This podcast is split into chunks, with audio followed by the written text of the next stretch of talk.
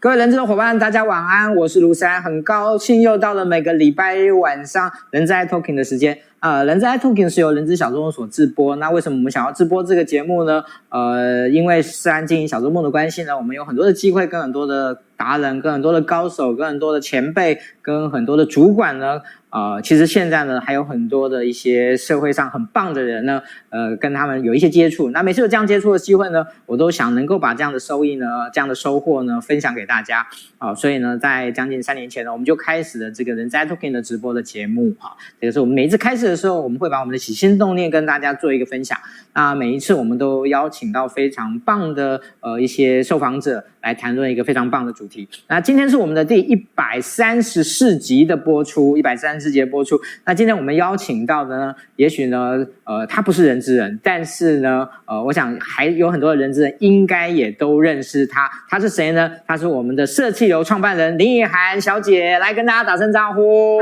谢谢谢谢，感谢是啊，那个邀请我再次回到小周末的直播，觉得很荣幸。是是是，那个其实以涵，我当时之前我们有一个系列是叫 CEO 谈人资的系列，呃，我当时有请以涵来跟上，呃，其实以涵的英文名叫 Sunny，然后我们平常会不用 Sunny，比较不会用以涵这个人的的名字来跟大家那个跟大家对谈这样。啊，就是呃会呃上次有邀请到 Sunny 来跟大家谈社企流的在一些人才的一些看法上面，嗯，不知道是不是因为这样子哦，其实社企流在今年度呢，呃，他们呢规划了一个非常重要的。议题的倡议，那这个倡议呢，获得了这个呃，就是呃愿景啊、呃，这个叫那个叫什么？愿联合报系愿景工程呃，联合报系愿景工程的一个支持。那他们想要做一个什么样的事情？他们想要去了解新的世代。他们在人才、在自我的要求以及职涯的发展，以及对整个社会的这些相关的部分，所以他们做了很多的事情。我们今天呢，呃，因为他们在倡议这件事情，我觉得是非常非常棒的一件事情。所以呢，我们今天呢，利用这个晚上的时间来跟大家分享，呃，他们所看到的新时代是什么。所以我们今天的主题叫做“从力世代到力世代”。未来人才的修炼场，那前面的力呢是利益的利，后面的力呢是力量的力啊。我们待会会跟大家说明一下为什么取名这样的一个不 取名这样不，其实这个有点渊源的，其实这个发展上面还蛮蛮有趣的。对，OK，好，那我我想在呃设计流这几年的发展上面的话，我觉得应该啊，这就几年了。呃，应该已经快快九年了，快九年了，我其实也很快，要你们要十周年庆了，快呀，还有 一年多可以准备。OK，好，那个一定是一个非常非常盛大的，到时候我一定会来参加这样子啊，一定要一定要来参加的。好，那在社企流的这个发展部分，呃，感觉的上好像从这两年开始，你们对于人的这件这个议题上面的的琢磨，好像比以前多了，对不对？嗯，其实我们一直都呃是以人为中心点出发，只是过往在社气流呃就是所谓发展的脉络里面，我们比较多其实都是呃包括透过媒体跟就是比较是民众端沟通，然后还有就是透过我们的育成计划支持这些社会企业的创业者，是这个是我们过去两大沟通的对象。那我们也希望就是在这两大对象身上。嗯，不管是给予他们实质的支持，或是看到他们具体的改变。那不过也很有趣的是，我们其实投入了所谓呃，就是推广啊，或者是支持社会企业这么多年之后，就会发现说，第一就是嗯、呃，其实创业者本来就是少数。那呃，在创业者里面，又会选择说可以稍微跟获利妥协而去追求社会使命的，又是少数中的少数。那所以，嗯、如果说今天真的是要用创业人数来衡量我们要社会可以影响的对象，我觉得其实很快的就会发现说分母也不够多。嗯，对。那另外一个是，我们也发现说，虽然创业者是少数，或者是说，其实也有也有一派的人，就是说，基本上创业者是很难被培养的。就是没有没有后天养成的创业者这样的说法，可是很多创业者其实是会需要有好的团队的，对，就是我们自己作为新创，或者是我们跟其他具有社会使命的新创在互动，就过程中就会发现说，哎，他们其实一直在讲他们缺好好的人才，是对，那呃，所以我觉得缺好的人才这件事情是一个挑战，但是也是一个需求，就是。也也让我们意识到，就是说，其实我们也接触了非常多，就是对于社会是有一定的关关注度的这个所谓的年轻一代的青年。那呃，为什么为什么一边是青年觉得说，哎，好像都就是没办法加入，然后一边是这些具有社会使命的组织也都说他们找不到人才，我们心里就觉得很疑惑，对，然后也会觉得说，这个到底是中间没有人在媒合，还是说有媒合，可是是错置还是什么的？那嗯、然后再加上其实呃，可能大家想象中社会企业的创业者都相对比较年轻一点，但是如果我们把光谱再稍微拉宽拉大一点，到所谓的具有社会创新这样子精神的非营利组织好了，其实很多非营利组织也呃，就是第一代的开拓者年纪也比较大了，所以他也会想要寻找接班人，或是培养他的中阶干部啊等等之类的。所以其实有很多的问题都是会环绕在人身上。对，那呃，所谓非营利组织加社会企业，其实也比较不像企业一样有很完整的就是培训制度啊等等这些之类的，所以。我们就发现到说，哎，其实人的这个这个议题，其实，在所谓的社会使命领域，跟在企业界是一样重要的。可是很少人去谈这件事情，也很少有专业的服务或者是专业的倡议是在环绕这件事情上。所以，呃，然后我们就开始思考说，哎，那呃，如果今天社气流作为一个稍微可以影响其他人的这样的平台。让我们今年来说，这个策展的主题想要做什么呢？所以我们就很快的想到说，哎，那也许就是针对刚刚前面讲的这个东西，就是所谓的呃人才这件事情。那大家应该都知道，其实青年我们就是叫他 Z Z 世代嘛，所以我们就是从 Z 世代再衍生了呃，刚就是现在大家看到这个所谓的利利世代，对，中间也有包括就是利他又利己的意思。所以我觉得这个其实是我们一个。很自然而然观察到的现象。那我自己经营社企八年，也非常有荣幸，就是跟呃社企有很多很优秀的伙伴共事。我觉得他们身上其实也都让我看到很多所谓历历世代的青年的特质，这样子。所以也想要借着这个策展向同事们致敬，就是表达我的感谢，这样子。对。好，那个。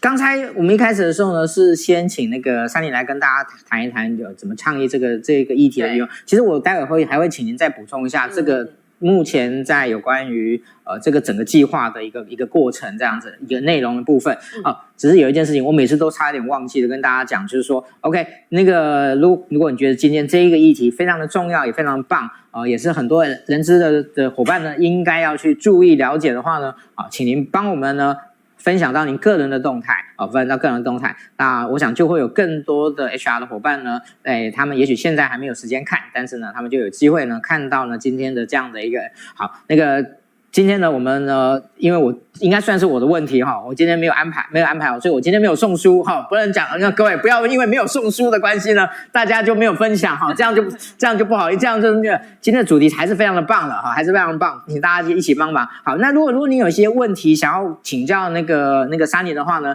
呃，你也可以那个那个就是留在下面，那我们呢也会呢。抽空请那个三里来跟大家做一个回应，好，这样这个部分呢，跟大家呃做一个跟大家做一个说明，这样子。好，那呃，因为我觉得这个计划还蛮难得的，因为一般 NPO 组织，我目前应该我几乎没有，我在我的印象所及，我还没有看过有人做过这个这样类型的计划。嗯，哦，所以呢，这个计划可不可以稍微讲的更完整一点？嗯，其实我们在这个计划里面有设定了好几个阶段性的目标，就是像我刚刚说的，其实呃，所谓的。人人才的这件事情，在这个社会创新领域的流动，它其实是有一些顺序的。比如说，最最基本来说，就是根本有很多人才根本不知道，就是这件事情，不知道有这个选项，不知道原来有所谓的社企的网站，不知道有就是这样所谓社会创新的组织。所以，第一个阶段，我们其实希望影响更多想要在职场上发挥社会影响力的人才，就是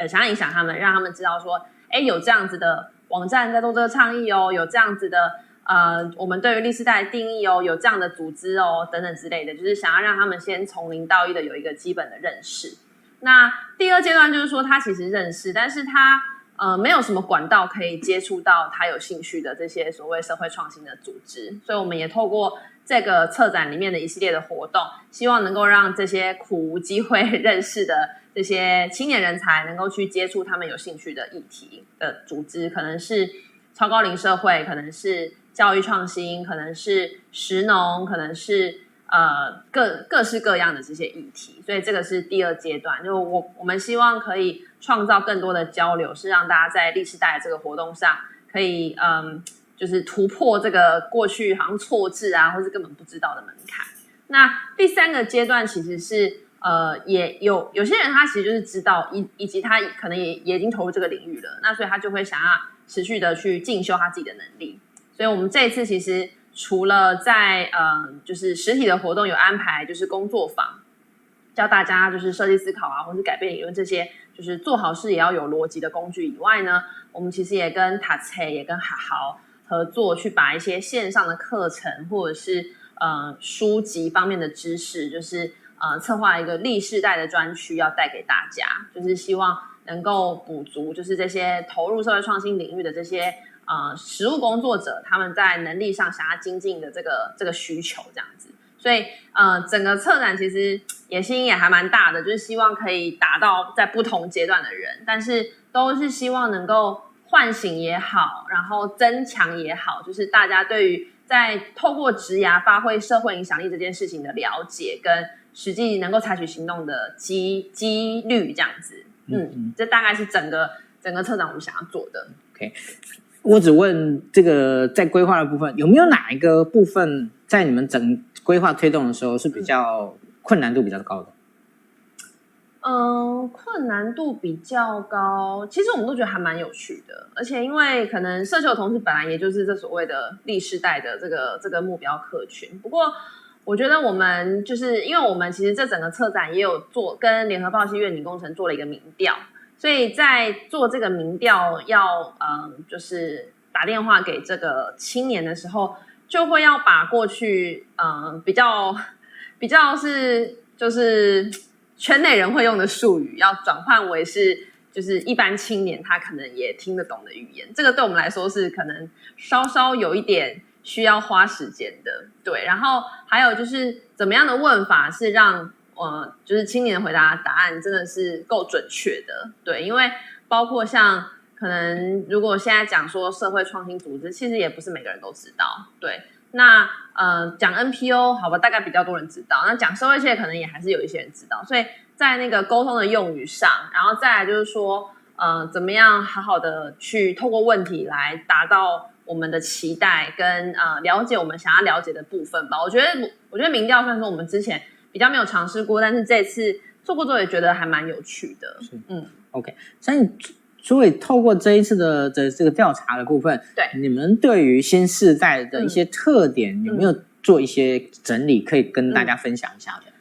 我想我们我们今天后面其实很多部分都应该是针对这个部分来做说明，这样。其实我觉得这个民调做出来跟我们想象中并没有差非常多，因为可能因为我自己一直都是在这个所谓就是这个泛就是社会影响力的领域这样子，所以我我我我当时有做了几个预测。第一个预测就是说，新一代的年轻人他们其实对于就是呃关注社会脉络啊，然后追求就是这所谓的社会影响力的这个倾向是高的。嗯，那。嗯、第一个假设，我觉得完全就是跟我想，就就民调做出来跟这个假设是完全一样的，就是基本上，呃，其实大概有九成的人都希望就是能够呃，就是去改变社会或是影响社会这样子。对，那嗯、第二个假设是因为我们其实有调查了，就是他们现在在工作上就能够改善社会的比例。对，那所以我当时根据我初初初步的估计，就觉得说，哎。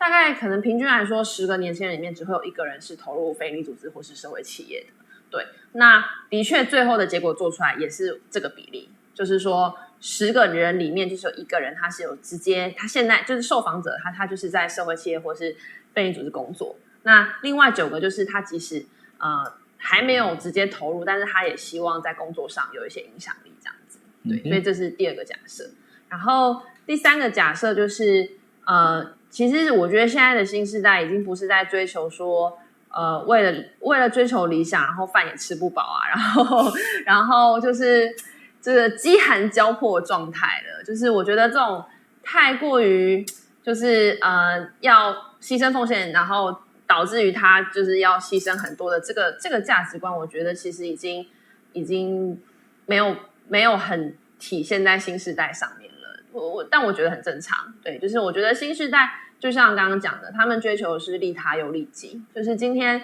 嗯、的确，如果今天在假设他们知道，呃，投入非营利组织或是社会企业的工作有一定的发展性，然后薪资也是合理的，那我觉得他们呃会考虑说，因为工作有使命感而投入的几率会多很多，但是啊。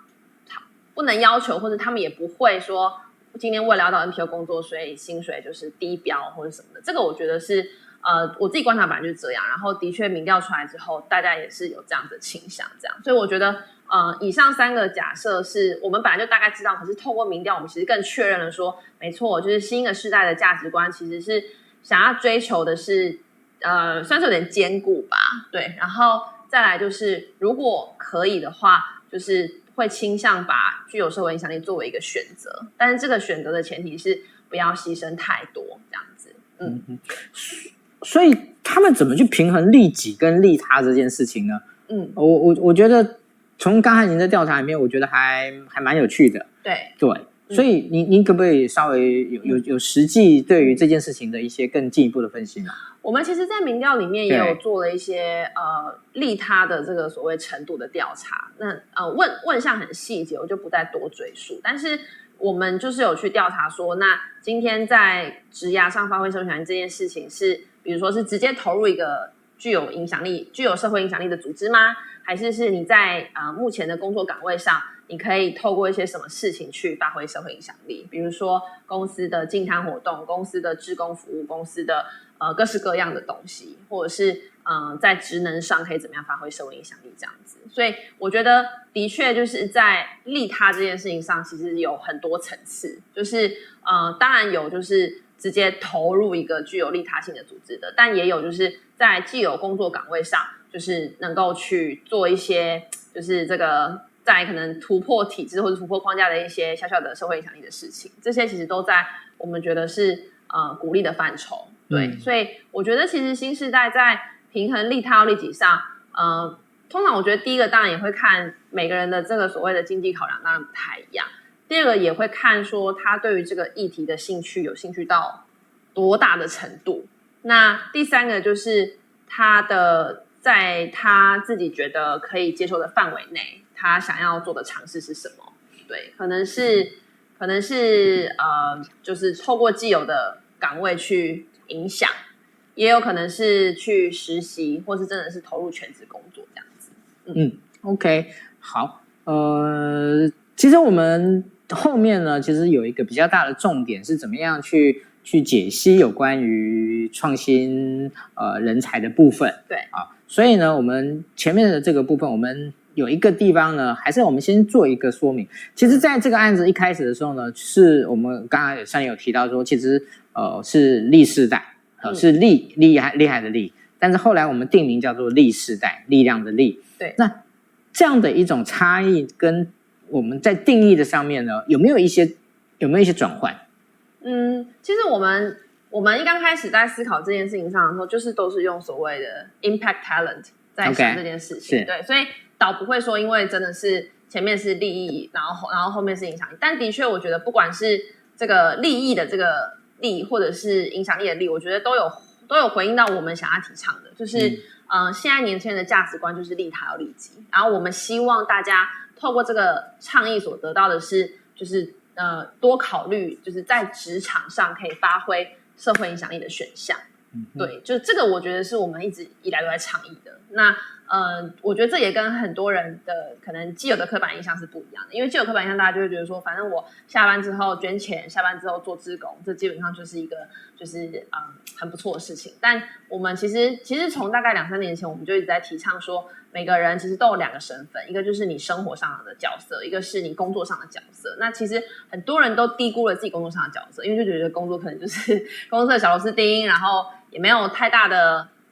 呃，改变的这个所谓的动机啊什么，但是我们都会一直鼓励说，呃，如果第一就是本来不会每个人都投入去创办社会企业，可是如果今天你的工作或是你在工作上的这个职位上可以怎么样，更跟社会企业、社会创新，甚至是永续发展结合，其实这也会是一个很有影响力的事情。也许你今天在一间大公司，然后你把就是里面的一个供应链的这个生产制程变得更永续，这个其实所谓产生影响力的规模，可能也会比就是啊、呃、不不输一般就是中小企业这样子。对，嗯、所以呃，我们其实对于历史代的定义，就是希望能够让就是透过工作去创造社会影响力这件事情的不同更多的可能性。被大家看到，OK，所以我可以这样讲，就是历世代可能就是他，即使他做的一个工作，嗯，还是传统的工作，可是他可以让自己对于某一些议题，对于某一些呃，对于这个社会、对于这个地球、对于这个环境更友善的、更有帮助的某一些做法，嗯，他是努力的在他的工作中去实践的，对。是的，可以这么讲。对对是。OK，好，就是从从一个 impact 的角度来来跟大家做说明。好，呃，其实我我自己有一些有一些 echo，因为我觉得我其实我现在碰到很多的年轻的伙伴，嗯，我觉得他们对于自己能够在社会的影响的部分，我觉得比以前要好很多。嗯、他们我觉得早期有一些人可能就会觉得说，我自己已经呃已经那个。啊，就是我就是一个小螺丝钉，就像你刚刚提到的，哦，所以呃，反正我就把我自己事情做好就好了，我也不用管太多。可是我觉得现在有很多的年轻人，呃，即使他很基层，他还是对于自己的工作以及他想要投入的事情，呃，他有很大的一种期待，他有很大的一种努力。嗯，哦，我觉得呃，他们对于自己有一种。哦，您刚才提到的生活跟工作的这种身份的一种的一种自重吧，嗯，哦，我觉得这是还蛮有趣的，而且还蛮重要的。这样，就是我觉得他们显得非常的成熟跟早熟，我不知道有没有，你不知道你有没有这样的感觉？有，而且我觉得他们斜杠的比例也多很多。是，然后可能因为他们在比较早的年纪就去接触到不同的可能性吧，所以我认识的很多年轻的人才，都是就是下班有另外一个 side project。然后可能就是他，就是呃无偿的也做了很久了这样子，所以这是蛮 impressed 的。就是可能我这一代或是在上一代，可能都不一定会有办法做到的。嗯，OK，好，谢谢 Sunny。好，在我们那个中场休息之前呢，我们先来谈我们一个东西，就是企业创新人才跟社会创新人才。哦，企业创新人才其实我们就很容易了解了，就是在企业中去去努力的去做某一些创新的 program、创新的商品、创新的服务的这样的。那这个也是我们以前很多企业他们很想要的、很期待的。但是呢，在我们这一次的这个历世代的倡议里面呢，其实你们接触的是社会创新人才。对，好，所以这两个的差异是什么？那相同的地方又是什么？嗯，我想请那个 Sunny 跟大家分享一下。好，我们其实有做了一张表，是想给大家看一下这个所谓社会创新人才的呃光谱，可以请同仁帮我对安装 这张这张表。好，就是呃，在所谓讲这个所谓社会创新人才之前，我想跟跟大家先简单介绍一下这个所谓呃社会创新的光谱。那社会创新其实是一个政府现在用来定义，就是呃，从非营利组织到社会企业，然后到呃落实永续发展的企业的这样子，就是这个光谱里面的这些组织的定义哦。所以其实它可能跟大家想象中说哦，这就是只有社会企业是不太一样的。那呃，为什么会这样定义呢？其实是我们发现说，哎，就是呃所谓的创新的精神呢，它其实。不只体现在这个所谓呃成立成公司的这个企业社会企业上面，它其实也体现在很多的非营利组织，甚至是呃一般传统的企业里面。如果今天创新的精神能够为这这样子不同形态的组织带来一些改变的话，其实也都会非常有影响力。那所以在这个架构之下呢，我们其实就把嗯这个所谓的非营利组织又再拆分成两类。那第一种就是大家所耳熟能详，就是叫做。我们把它叫做服务型的非营利组织，其实就是大家想象中，比如说可能是啊、呃，这个 Teach for Taiwan 为台湾而教，或者是儿福联盟，或者是啊、呃，这个在呃做，比如说可能是街友啊，或者是呃其他各式各样的，就是呃这些提直接提供服务的非营利组织。那他们通常其实也会就是直接的向大众、向企业、向政府去做募款或者是补助案的申请，来维持他们业务的运作。所以这个是非营组织里面的第一个分支。那第二个分支就是我们把它叫做嗯赞助型的非营组织，其实就是简单来说，就是它可能是由企业所捐赠的，或是它是由一群人所捐赠的。那它成立的目的其实就可能不是主要服务某个对象，而是它就是以捐款为主，所以。它的英文就是叫 grant making 的这个 non-profit，这个其实在国外的，就是通称就是说是这种呃比较是 donor 或是 sponsor 的角色，就是赞助以赞助为主，然后不直接在第一线解决某个社会问题的。但是其实这类的非营利组织也很多，然后里面的基金会或者是协会的从业者也不少，所以这个是呃就算是非营利组织，其实还是有分成两个类型。那再来的话，中间这一块就是所谓的社会企业，那我们又分成是。呃，小规模跟大规模的，那为什么呢？是因为我们觉得不同规模的这些社企的从业者需要不同的能力，这个待会会提到。不过简单来说，社会企业就是不管它是用公司形态也好，或是用 NPO 的形态也好，都要能够有自给自足的商业模式来解决社会问题，这样。所以这个是呃，就是中间这个社会企业的这一块。那再来比较偏蓝底的，就是我们把它叫做落实永续发展的企业。那这边其实有分成。很多啊，包山包海，就是从就是有做 CSR 的那，但是我觉得其实现在大家在谈 CSR 也跳脱了，就是说只是呃，for 就是品牌的行销啊这些的框架。那其实有很多就是呃，就是在提倡企业如何做永续发展的这个所谓的论述也好，也都会提到说，其实，在企业里面有很多的职能都可以去。跟所谓的社会创新组织，或者是所谓社会创新的精神做结合，不只是 CSR 做捐赠啊，做赞助。其实，如果今天是以财务的方选来说好了，它可以是主导企业去做就所谓的 ESG 投资。它如果今天是做生产的，它可以去影响企业在供应链上面更良善、更呃有机，或者是更怎么样。所以，其实很多不同的职能。都或多或少可以跟这个所谓社会创新概念有连结，所以我们也把就是呃落实永续发展的企业给放进来。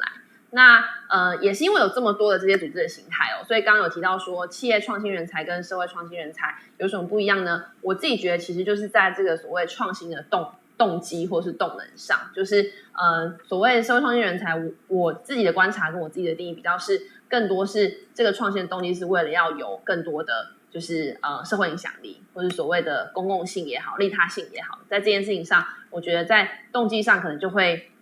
跟刚刚提到的，就是所谓企业创新人才，它比较是以自我的发展为出发角度，不太一样这样子。嗯嗯，好，谢谢三鸟。我想呃，大家对于企业创新人才跟社会创新人才，大家可以了解，它其实是某一种的动机上面的一种差异，作为一个很重要的一个出发点。好，那我们今天上半场的部分呢，会先到这边呢。好，我们先呃，接下来是我们的一些呃，跟大家说明的有关于我们接下来的相关的活动的部分。那后面的部分的话呢，我们就会来跟大家谈很重要的议题，就是创新人才的五个五大能力。呃，这也是他们现在所盘出来的、所发现到的所呃一个很重要的部分。好，那我们接下来的部分呢，有哪些的部分呢？第一个，在我们明天晚上呢，是我们的 HRBP 交流团。那我们明天晚上会呃透过线上的方式呢，来跟大家呃聊一聊如何协助企业执行合适的精简措施。好，那当然合所谓的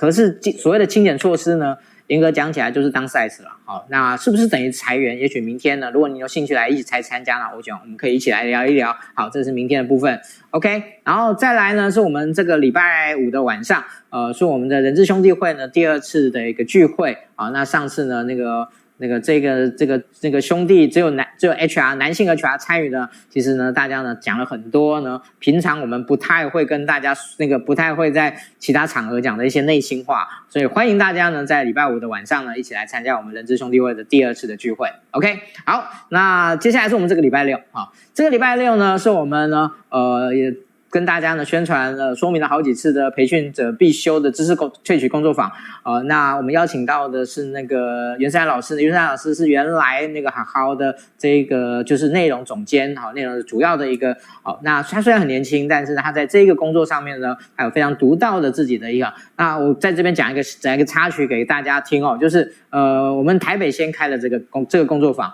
结果没想到呢，成。那个呢，高雄呢，听到这个消息以后呢，他们说一定要开，那我就跟他们讲说，好，如果你们想开的话呢，那个就就先交钱，达到做好人以上了我就开。结果没想到呢，他们一天就把这这这个事情搞定了哈，所以呢，高雄的部分呢，我们会在九月呢来开来来开班这开班这个部分。好，那目前呢还有几个名额，还有几个名额。那个我觉其实我们这个班班是小班制，但是还有几个名额，我们我觉得非常可惜，赶快呢，如果有礼拜六有时间的话呢，欢迎你来参加我们这个知识萃取工作坊。OK，好，这个是我们礼拜六的部分。好，再来再来的部分的话，是我们月底好，在我们三十号的时候呢。呃，我们特别邀请到了小 B 老师。那今年上半年，小 B 老师在智能卡牌部分呢，他开了好几次的课程，哦，真的是满堂彩，非几乎每一班都是满班的部分。那之前呢我们比较是在有关于可能那个职能以及有关于就职涯的部分，但是呢，这一次呢，我们特别请小皮老师呢。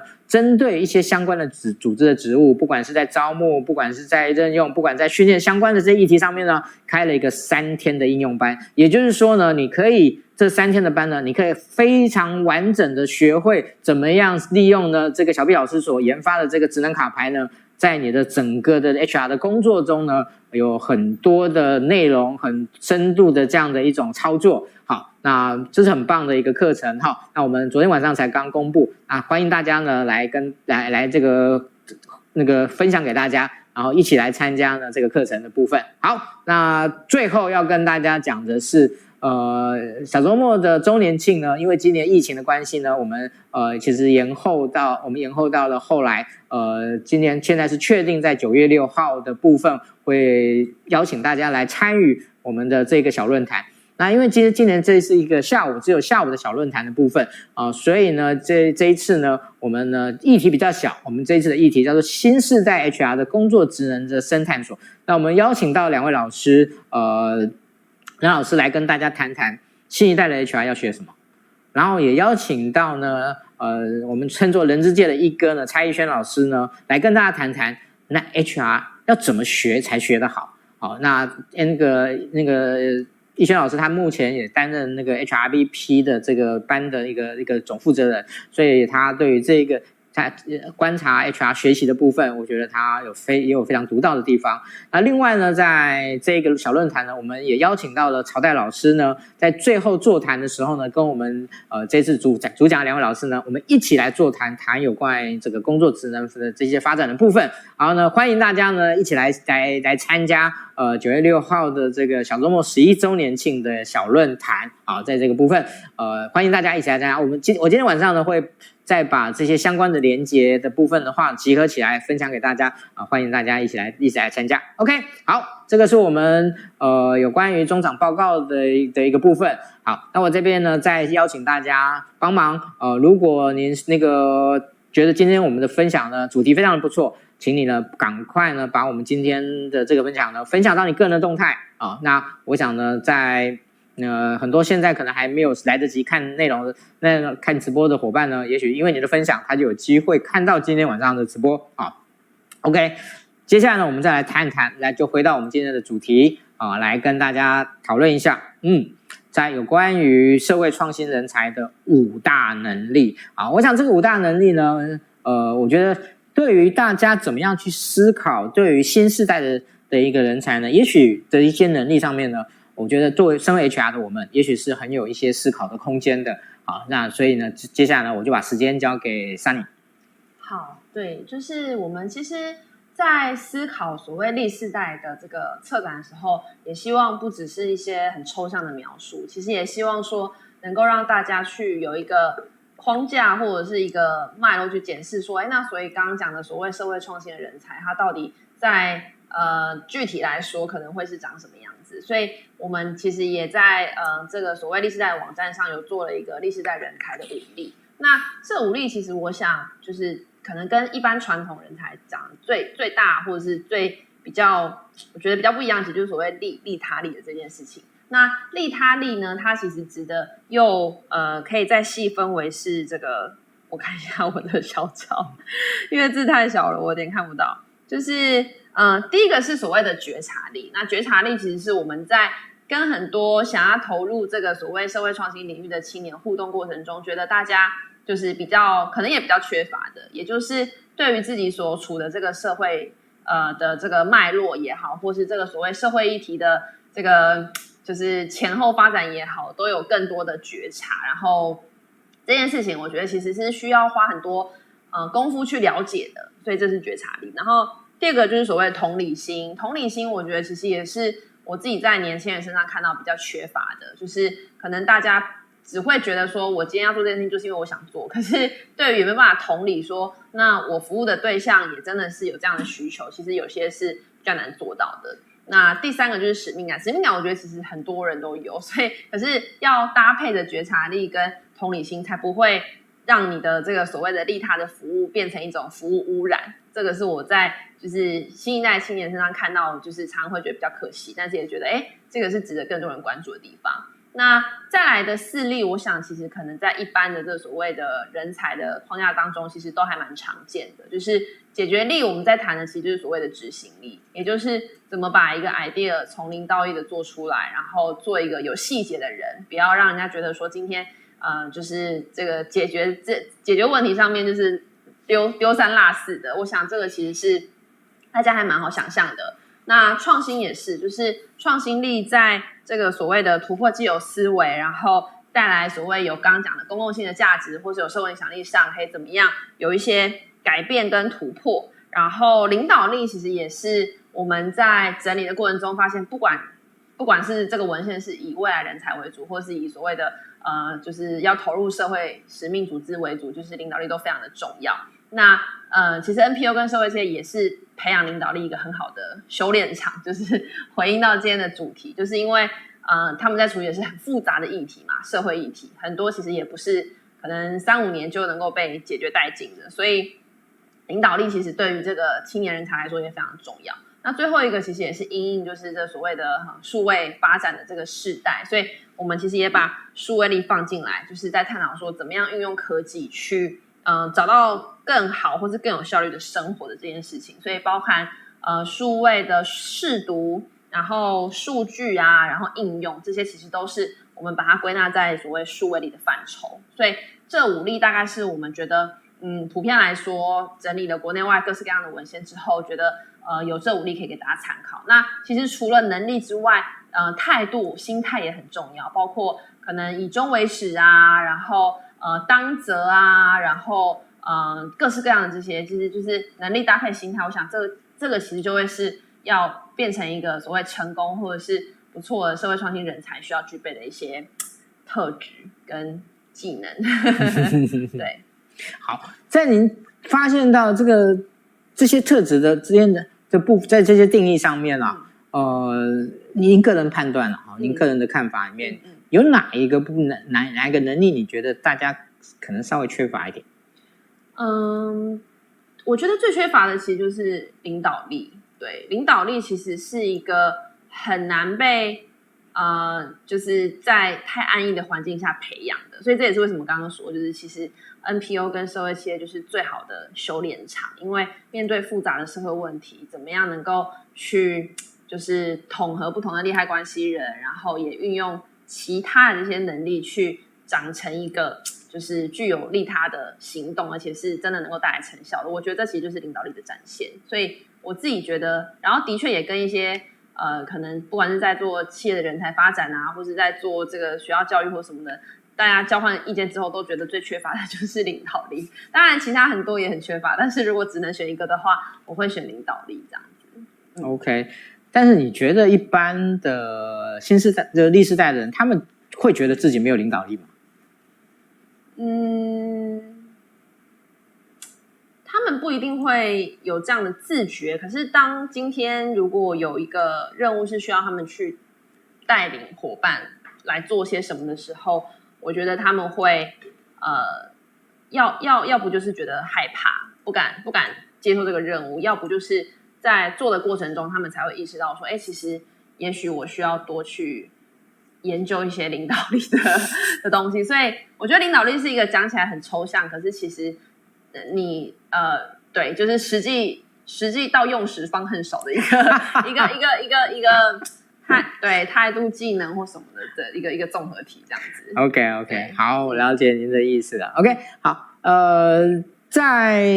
我们在讨论这个提纲的时候呢，其实你有提到一个东西，我觉得蛮有趣的，呃，叫做影响力之雅。嗯，对。好，影响力之雅。对。好，就是所谓这这种这种社会创新人才他的职涯的。那其实以前我们的职涯我们会谈叫做发展力职涯，呃，意思就是说，其实以前的人在谈职涯这件事情，他的角度主要是放在自己的专业能力的不断的发展跟增强，然后呢。能让他的职涯发展能够有效的能够推进跟提升，嗯，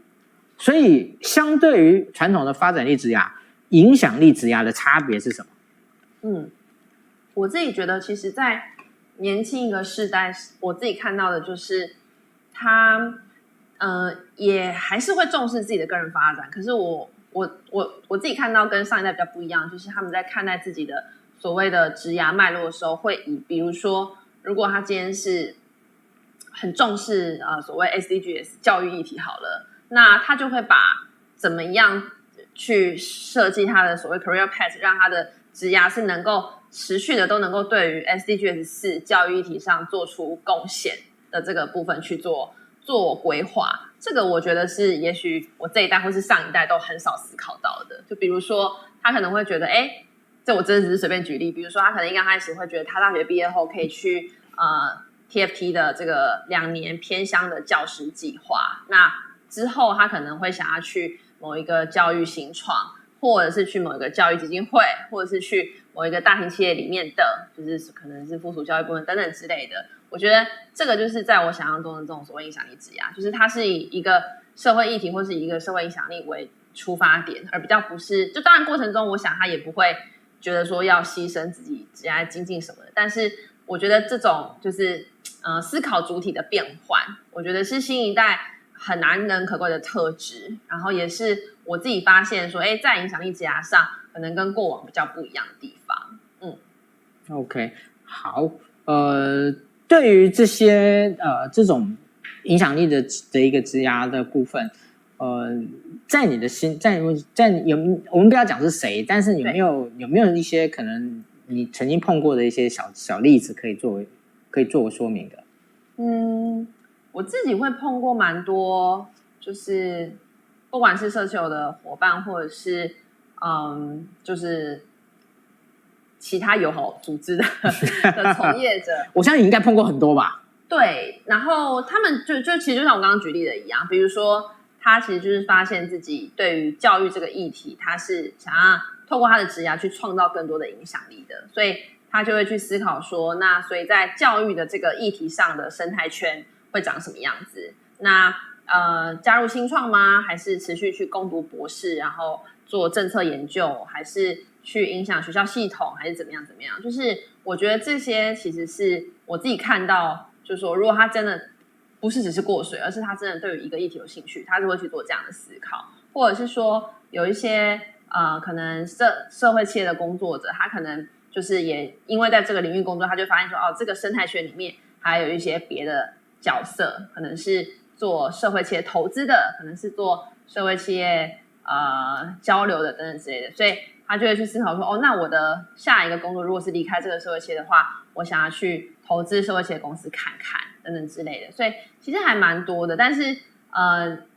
应该说，我碰到了很多啊，但是在青年里面还算是很少数，所以也当然有很多是可能就是觉得呃待过之后就去大型企业里面工作，这个也有啦。对对对对对，所以我是把这所谓的影响力职涯称作是这种，就是它的职涯发展其实可以环绕在某一些特定他真的有兴趣的社会议题上去发挥影响力的。嗯，OK，好，呃，我们讲了这么多，我想说可不可以请那个 Sunny 呢？针对于这些历世代的人才的群像的类型呢，嗯、跟大家做一些分享。好，因为我觉得其实呃，今天我们所谈的这个议题，呃，其实对于很多 HR 来讲，我觉得还蛮重要的，因为他们如果想要知道未来的人才他们 care 什么，他们想要什么，他们期待什么。嗯、呃，我我觉得能够去更深度的理解他们，我觉得是还蛮重要的。嗯，对，好，对，就是呃，其实很多人讲到说，哦，要那个工作上做公益啊，或者是说投工作上要投入这种所谓非营组织，都会觉得说。这样的人应该就是长得差不多，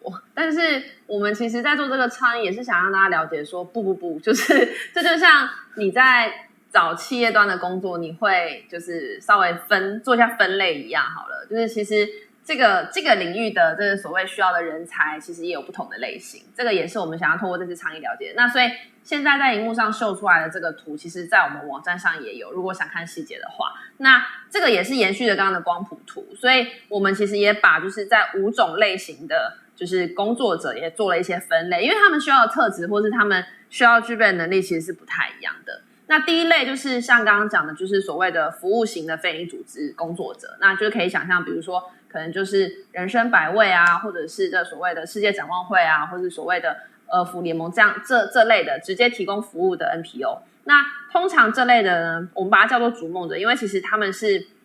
在第一线提供服务的，所以他们其实是对于社会问题的察觉是最高的，然后也最有能量跟理解去推动一些创新的服务，然后他们其实也是最直接对到所谓受益者或者是服务对象的单位。那所以他们其实真的是。使命感跟理想兼具的逐梦者，所以我们把它称为叫逐梦者，这是呃非营组织工作者。那第二个呢是叫做我们叫他神助攻，其实就像刚刚前面讲的，就是有很多的呃不一定是企业基金会啊，现在有很多就是可能呃比较有资产的个人会捐赠那个所谓公益信托这样的基金。那不过简单来说，神助攻指的就是在这种所谓以捐赠、捐助、赞助为主的基金会里面扮演的角色。那这样角色它的特性或能力，其实就跟呃刚刚前一个这个所谓的逐梦者很不一样。因为在这样子赞助型的非营利组织工作人，其实第一，他大部分是扮演分配资源的角色，也就是他是资源的把关者，但是他也需要去做最适合的分配，以及分配之后怎么样在二线，但是能够去跟第一线的单位合作，去达到一个大家都要的目标，比如说呃教育不平等的改善。或者是呃，这个高龄化议题的某方面的优化，这个其实也是一门艺术，就是就是这个也不容易，因为因为今天不是你想要怎么样就会怎么样的，就你还要去跟你资助的对象或者是你合作的伙伴沟通，这个其实是我们觉得也很不容易。然后再加上的确就是还要回应到组织愿景嘛，比如说组织就是希望能够改善教育不平等，那基本上。你可能就要去看说，我一年假设有两千万的预算，那我要我要怎么找到我的合作这些教育创新的单位，一起去推动我们组织的愿景？所以我们把它叫做神助攻，其实是因为我们觉得这样子的角色，其实是要引领众人去一起达到大家共有的目标的，这样。所以这是第二个。然后第三个呢，是我们把在小小规模的社企工作的人叫开拓家，因为小规模的组织通常真的就是呃。就是什么都要做，对，然后也勇于要就是呃创造呃就是新的东西呀、等等这些之类，然后要很要能够很快速且高效的回应各式各样的需求，所以我觉得在小组织的呃小小规模社企的工作者，基本上每个人都很像是类创办人，就是非常的积极。如果很不积极或是追求明确分工的，我觉得很难在小小规模的社会企业生存这样子。对，所以这种叫开拓家，但是并不代表说追求专业分工的这样角色不好。对，所以下一个特性叫掌舵者。掌舵者其实就是我们把它称为是在大型社会企业工作的人，也就是说，如果他其实是想要有一定的专业分工，然后以及就是说他其实已经更知道怎么样去做很多业务的优化的这类的人，那他可能比较适合去大规模的社会企业工作，因为小规模他基本上会觉得哦，什么都要做，这可能跟他过往的。就是 理解或训练不太一样，这样子，对，所以这是掌舵者。那最后一个呢，我们叫做破框者。破框者其实就像刚刚讲的，就是我们统称统称为在落实永续发展的企业的工作者叫破框者，因为他们在做的其实是稍微打破呃企业现在既有的框架。就像刚刚讲的，可能在投资上怎么样更永续，不要投可能烟草烟烟烟酒产业啊这些的，只是举例。那可能就算是像我我。我自己也看到很多人资，他们可能就是呃，不管是受到企业 CSR，或者是他们自己自发性的认识之后，就有一些教育训练活动会跟社会企业做结合，这个我觉得也是蛮蛮有趣的。就是当有更多人可以思考怎么样突破既有的框架去，呃，就是带来这种带带入或是导入或是应用所谓的社会创新概念的时候，其实我觉得在企业内部推动永续创新的力道，并不会输于就是刚刚讲的说社企加上 NPO 在就是企业外的领导这样子，所以。这五个角色其实也是我们内部讨论了非常久，觉得希望能够用这五个简单轻松的角色，让大家知道说，哎，你今天想要投入这个领域的话，你可以先判断一下，你是想在第一线，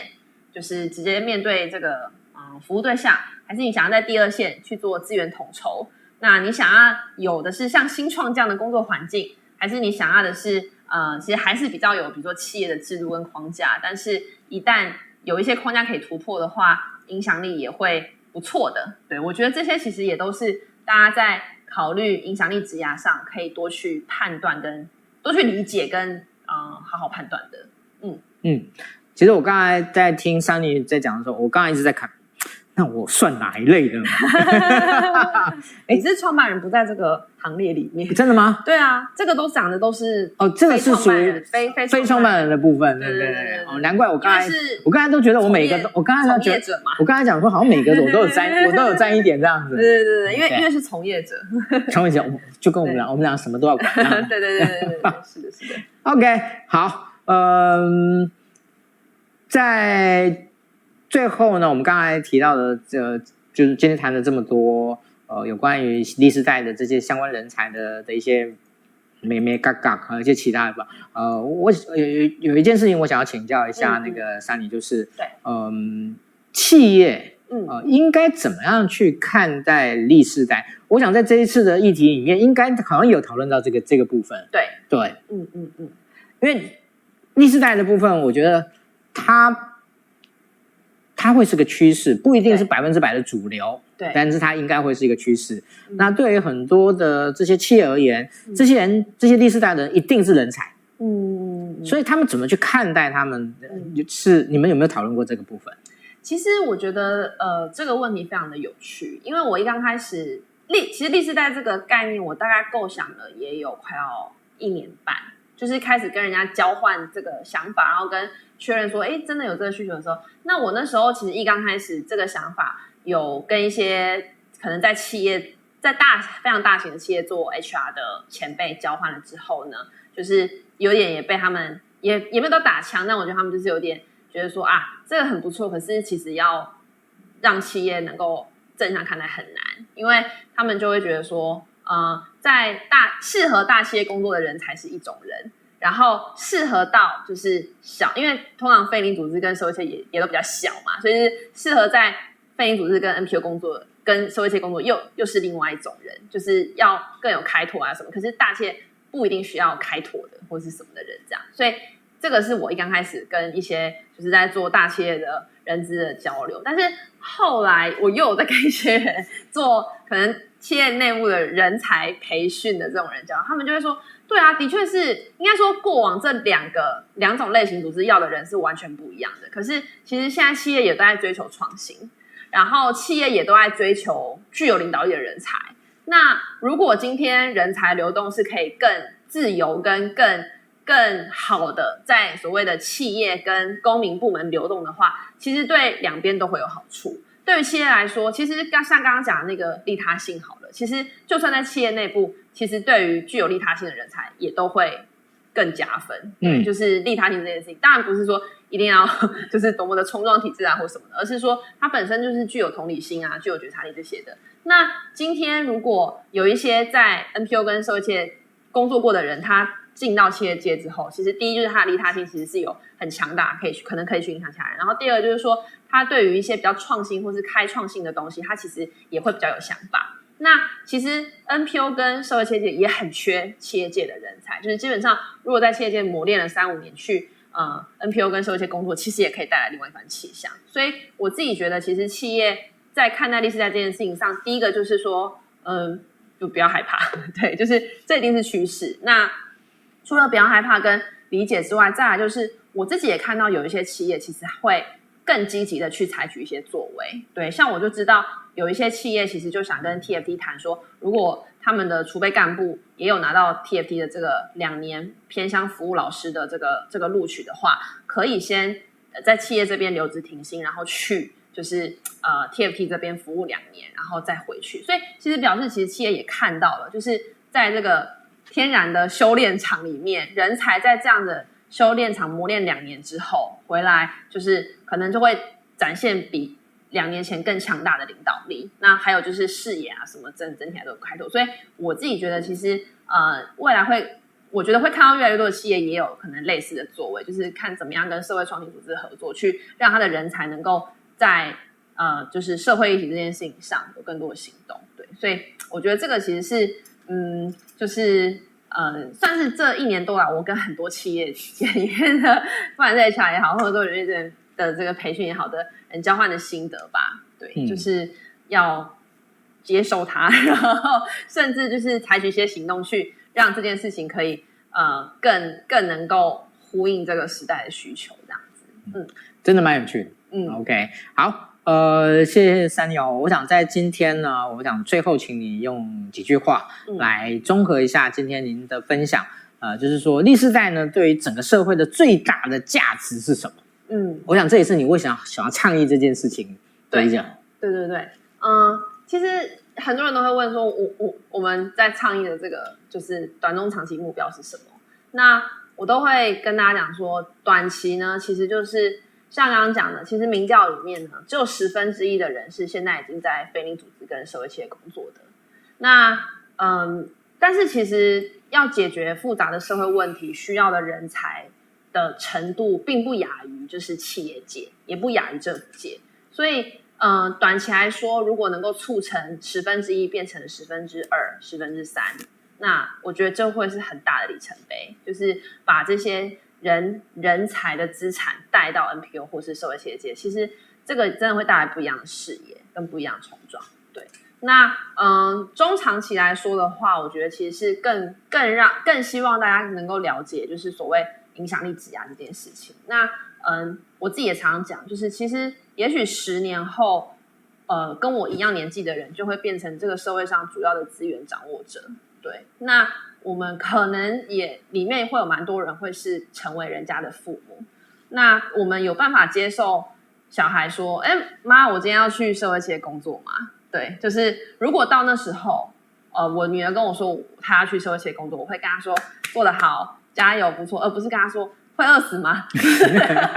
你可以吗？然后怎么样？我觉得这就会是我们整体社会价值一个很大的进步。那这件事情不是说十年后再呃去就是影响像我这代的父母就可以了，而是从现在开始，大家就是这个是去播种工程嘛，就是说怎么样让大家呃认识说，哎，真的是有所谓的 impact career 影响力挤压的可能性，然后。你可能自己可以身体力行，或是你如果短期之间做不到，其实也没有关系。但是，但是到了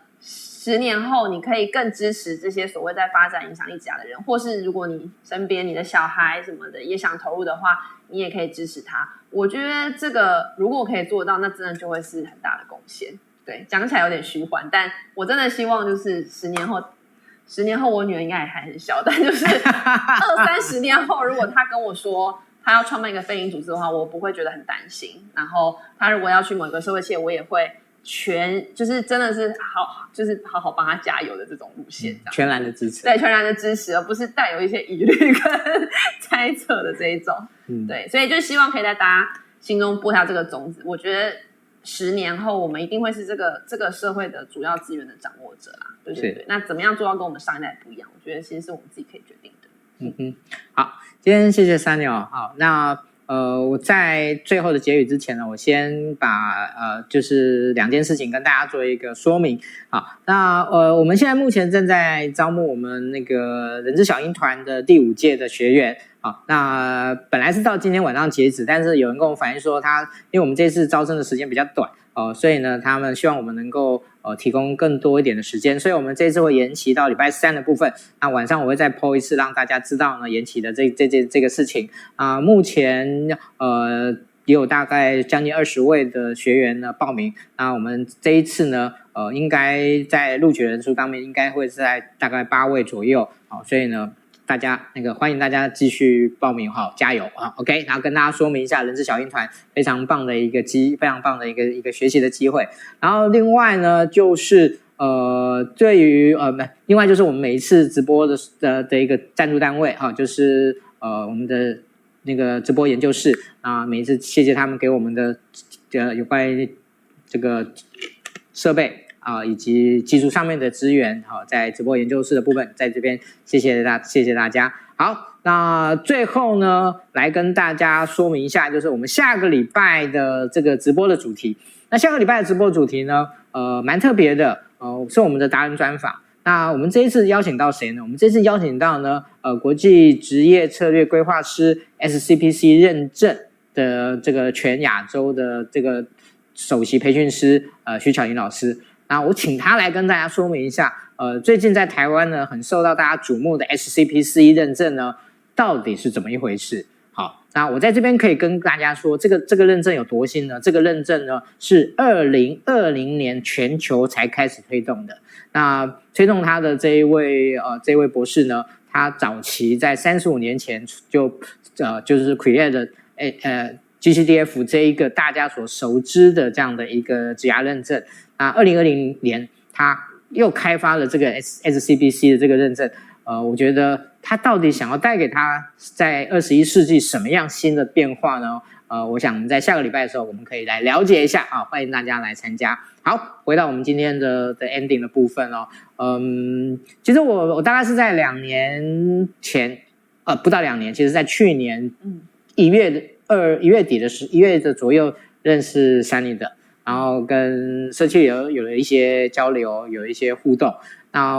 我觉得在这这些这这一年多的过程里面，呃，我非常近距离的看到社区流的一些营运，看以以及他们的整个企业整个内整个内部的这样运作。呃，其实我觉得他们真的很棒。呃，有一群非常年非常棒的很年轻人。呃，在为整个他们的理想跟他们想要去达成的这样的一个愿景去做这样的一个努力，好，那我自己也尽我一点点小小的的专业跟小小的能力，呃，希望能够协助社气流在整个台湾社气的推动上面，哦，因为我自己可能大家也知道啦，小周末其实我们也是号称社气啦，哦，只是说大家有时候就会开玩笑讲说，那为什么小周末也叫社气呢？那我我的开玩笑的说法就是说，因为 HR 是那个。是那个弱势族群，所以有啦。好，但是这真的是开玩笑的说法。其实，如果为什么说我们也是社企？其实我们最重要的一件事情呢，呃呃，应该算两件事啦。第一件事情是我们希望能够去呃培育更多年轻的有潜力的 HR 伙伴。嗯，那其实另外一部分就是我们希望未来能够成为台湾所有所有社会企业的人力资源的支持中心。这是我们很期待未来能够去做的一个部分，我也在这边很公开的哈。其实，其实这件事情我私下有讲过，但是我第一次公开在外，在这么公开的场合跟大家谈这件事情。哦，OK，好，那这一个礼拜呢，呃，今天晚上呢，我觉得这个主题呢，我觉得非常的棒，非常的有意义。呃，怎么样把社会的创新跟人才这两件事情，以前好像这两件事情是很少凑在一起的，但是呢。我们呢，没想到呢，我们想到一起去了 啊，然后把它凑在一起。所以，OK，我想未来呢，我们会有更多的事情呢，呃，也分享给大家。那今天呢，直播呢，我们就到这边告一段落。谢谢大家的收看，那我们下个礼拜一晚上见，拜拜，拜拜。